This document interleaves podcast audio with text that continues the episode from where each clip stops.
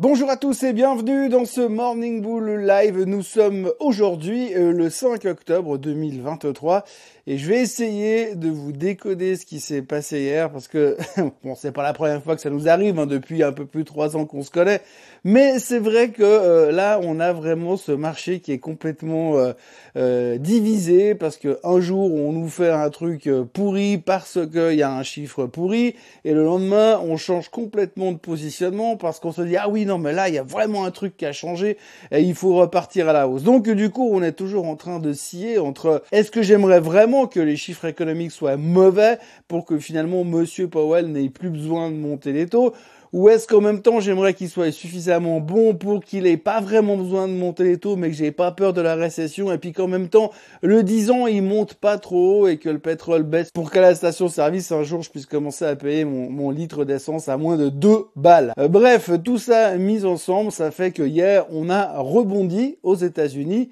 mais pas partout.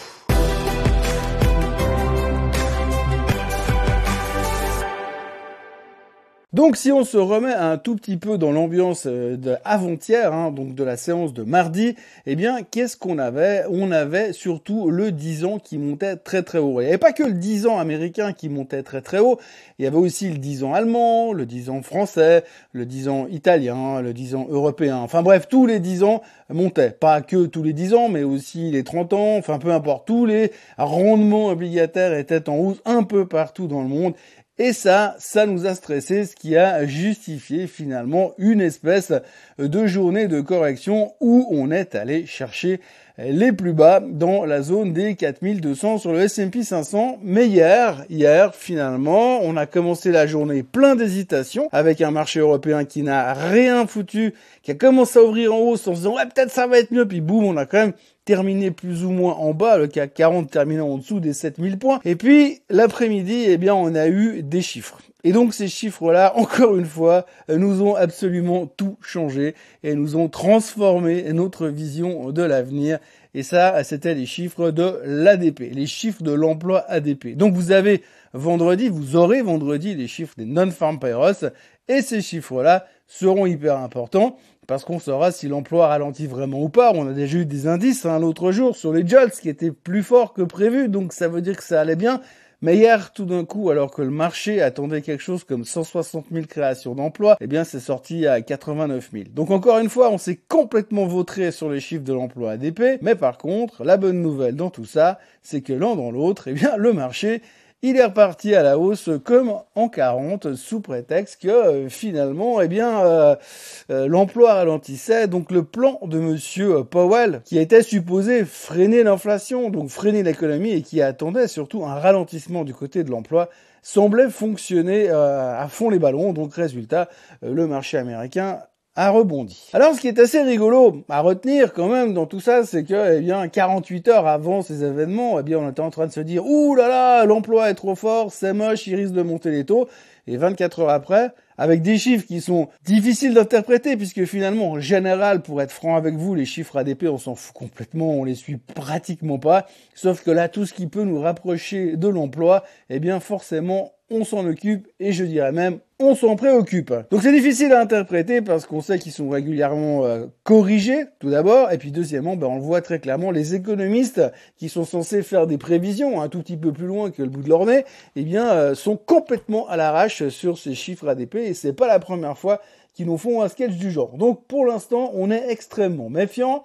On se pose énormément de questions sur ces chiffres-là mais ça nous a suffi hier pour rebondir. Alors est-ce que ce rebond sera suffisant? On ne sait pas, puisque cet après-midi on aura les jobless claims, et donc si les demandes de nouvelles indemnités chômage venaient à baisser encore une fois, comme c'est le cas depuis à peu près 3 mois ou 4 mois, ça voudrait dire que l'emploi va bien, donc les gens n'ont pas vraiment besoin de ces indemnités de chômage, donc ce sera positif de nouveau pour l'économie. Oui, mais par contre ce sera négatif pour les taux, parce que si l'emploi va bien, Monsieur Powell pourrait être amené à monter les taux. Bref, en gros, on fait à droite, ah non, c'est pas ça. On fait à droite, à gauche, à gauche, à droite, bref, on va dans tous les sens et puis on n'arrive pas à vraiment se poser et se dire, OK, on va prendre ce chemin-là, on va voir ce que la Fed va nous faire ces prochains temps, mais l'un dans l'autre, la tendance, elle est à peu près là. Non, non, là, on change d'avis comme de chemise à peu près euh, toutes les bah, toutes les 24 heures. Donc finalement, on y verra peut-être, hein, je dis bien peut-être, on y verra plus clair en fin de semaine avec les publications des Ferberos qui auront lieu demain après-midi. On attend quelque chose comme 170 000 créations d'emplois. Alors on sait qu'on sera complètement à côté de la plaque. Hein. La question de savoir c'est est-ce qu'on sera beaucoup en dessous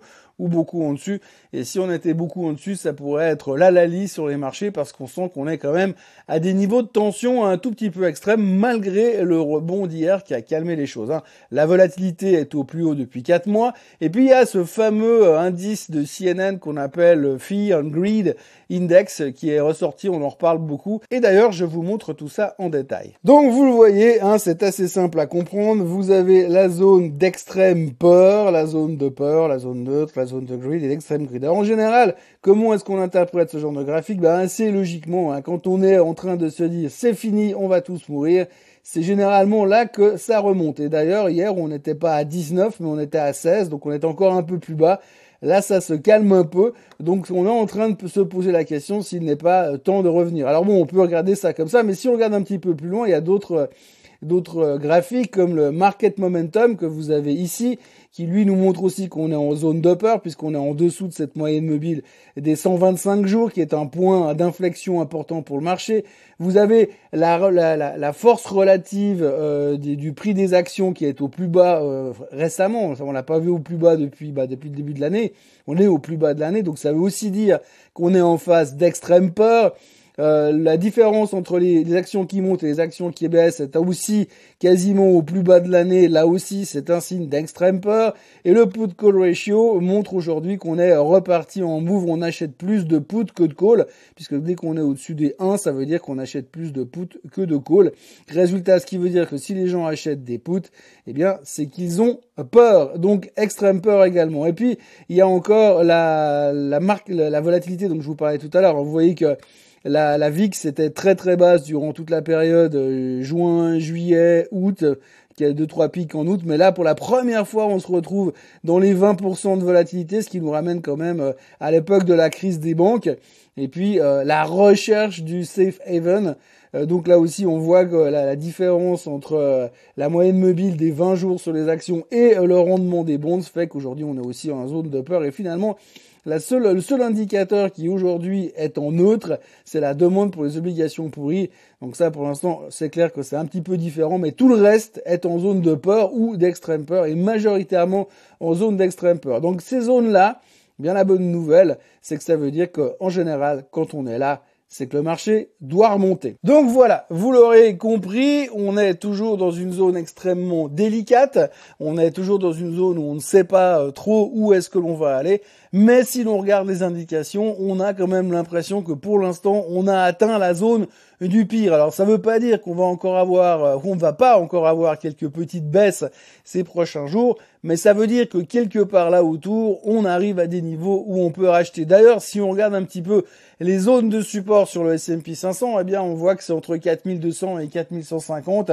Il y avait d'ailleurs une analyste aux États-Unis qui disait ça cette nuit en disant que pour elle, euh, dans cette zone-là, quelque part, on arrivait à des niveaux complètement aberrants en termes de, de, de, pression vendeuse et que pour elle, on n'était pas loin de voir un, rebond potentiel qui pourrait se dessiner. D'ailleurs, des niveaux d'extrême survente et d'extrême peur comme on a vécu, euh, on vit en ce moment, eh bien, on les a pas vus depuis juin 2022 et la dernière fois qu'on avait eu un, un niveau comme ça, le rebond avait été assez violent. Ça, c'est un point positif parce qu'il faut quand même trouver des points positifs.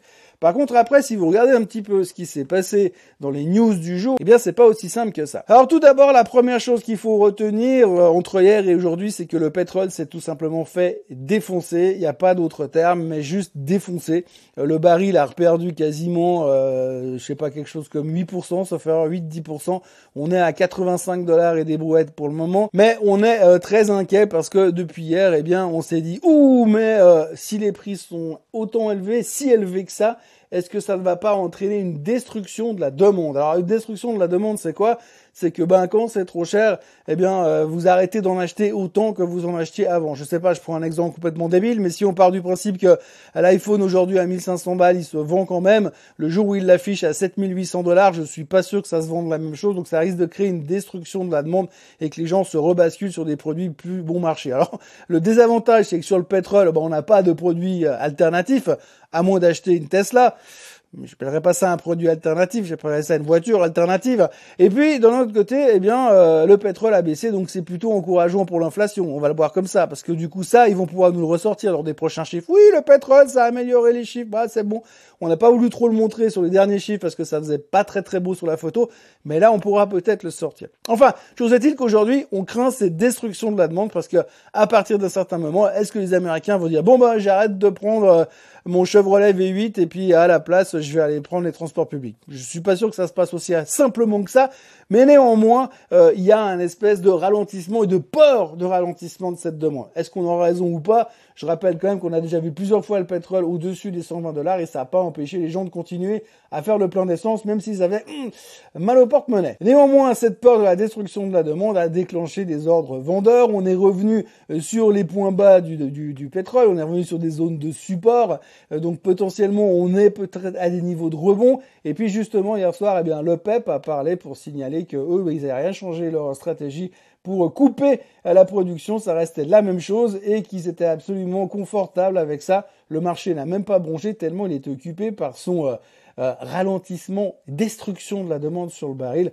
Alors effectivement, on se réjouit déjà de voir comment est-ce que les gens vont changer leurs habitudes de consommation puisque le pétrole, il y en a quand même juste partout. Alors après, il faudra aussi noter qu'on a eu quand même les chiffres de l'ISM hier aux États-Unis qui montraient un ralentissement économique aussi.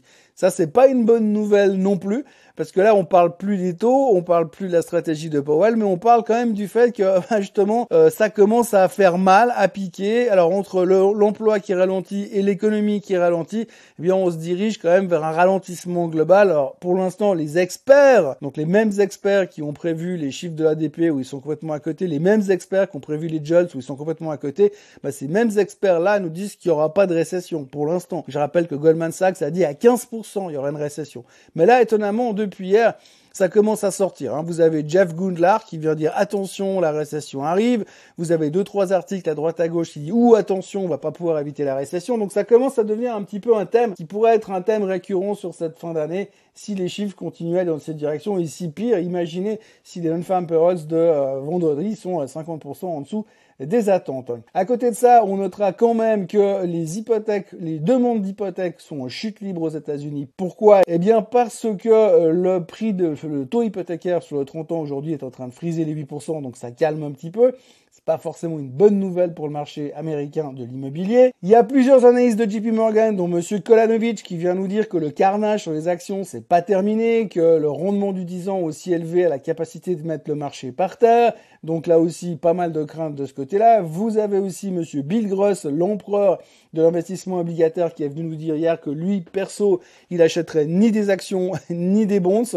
On ne sait pas trop ce qu'il achète. Euh, entre les cartes de baseball et les cartes Pokémon, on ne sait pas trop. Mais en tout cas, il fait, fait plus rien pour l'instant et il est très inquiet. vous avez toujours Bill Ackman qui pense que le rendement va aller à 5% sur le 10 ans très rapidement. On n'est pas très loin.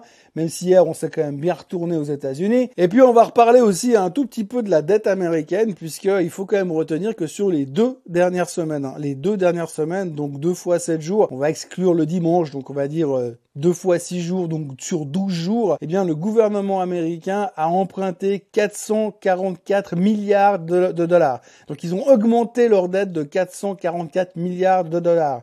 Donc ça, c'est sympa parce que finalement, quand on fait le bilan, ben, ils sont surendettés de chez surendettés, ça on va même plus en parler.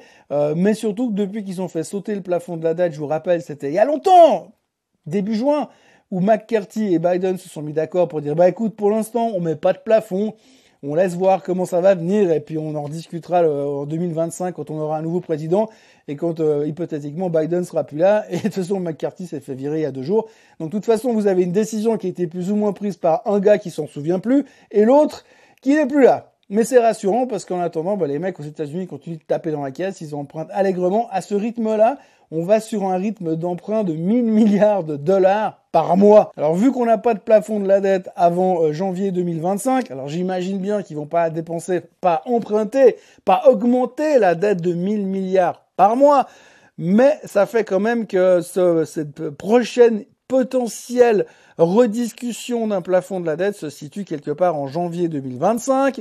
Donc ça fait quelque chose comme du 15 mois devant nous. Donc 15 mois à raison de 1000 milliards par mois, ça fait que la dette devrait être largement au-dessus des... Euh, Ah, quand même. 48 000 milliards de dollars d'endettement. Là, aujourd'hui, on est à 33. Mais ça va bien, ça va bien. Ça peut que bien se finir. Et au chapitre voiture électrique, on notera aussi le rebond euh, magnifique de Tesla hier. Alors, rien de spécial, hein, si ce n'est qu'on sait que les ventes étaient décevantes. 30% en hausse par rapport à l'année précédente, mais décevante par rapport aux attentes des analystes. Le titre n'a jamais baissé, mais hier, il a commencé à monter très vite, quasiment 6% de hausse. La raison, bah, les mecs sont tous short comme des bœufs. Je rappelle que Tesla était un des titres du S&P 500 qui était le plus shorté ces derniers mois. Résultat, les gars étaient short, et quand vous avez une mauvaise nouvelle et un titre, vous êtes short qui baisse pas, eh ben, vous rachetez la position. Résultat, ça crée des aspirations à la hausse. Autre titre qui montait en sympathie euh, hier, c'était aussi Rivian, qui a bien progressé durant la séance, 9% de hausse. Rivian, voiture électrique aussi. Et puis dans la foulée, juste après la clôture, Rivian, ils ont annoncé qu'ils lançaient un emprunt convertible de 1,5 milliard de dollars. Donc retour à la case départ. Et Rivian a reperdu 8% after close. Et puis autrement, et pour terminer ce Morning Bull Live, on retiendra euh, que le pape François s'est exprimé hier pour dire qu'il était très inquiet euh, pour le monde, pour la planète, pensant qu'il fallait faire quelque chose pour le réchauffement climatique, parce qu'aujourd'hui, selon lui, hein, eh bien, la planète Terre était à la limite de la rupture. Alors on se demande ce que fait son patron, parce qu'il pourrait quand même donner un coup de main. Mais en tout cas, pour l'instant, le pape est très inquiet. On attend des nouvelles euh, de là-haut. Et puis alors, côté chiffres économiques, aujourd'hui aux États-Unis, nous aurons les jobless claims qui seront publiés. Donc là, ce sera le chiffre important, mais aussi le trade balance en Allemagne et aux États-Unis. Mais globalement, on va se concentrer sur les chiffres de l'emploi pour les interpréter un peu à la mode de ce qu'on a interprété mardi et mercredi. On va encore interpréter jeudi et puis on interprétera encore ceux de vendredi. Donc on n'a pas fini d'interpréter, mais ça peut aller en haut, en bas. La bonne nouvelle dans tout ça, c'est qu'on peut pas aller à droite ni aller à gauche. Voilà, euh, moi je vous souhaite une excellente journée. Euh, n'oubliez pas de vous abonner euh, à la chaîne Suisse Côte en français, de liker cette vidéo et de revenir euh, ce week-end parce que demain, je ne serai pas là exceptionnellement. Et oui, ça m'arrive. Et donc demain, pas de Morning Bull Live. Par contre, on rebondira sur un Swiss Bliss ce week-end comme d'habitude. Et puis le prochain Morning Bull Live, ce sera donc euh, lundi prochain. Passez une excellente journée et surveillez bien les chiffres de l'emploi. Allez, à ce week-end. Bye bye.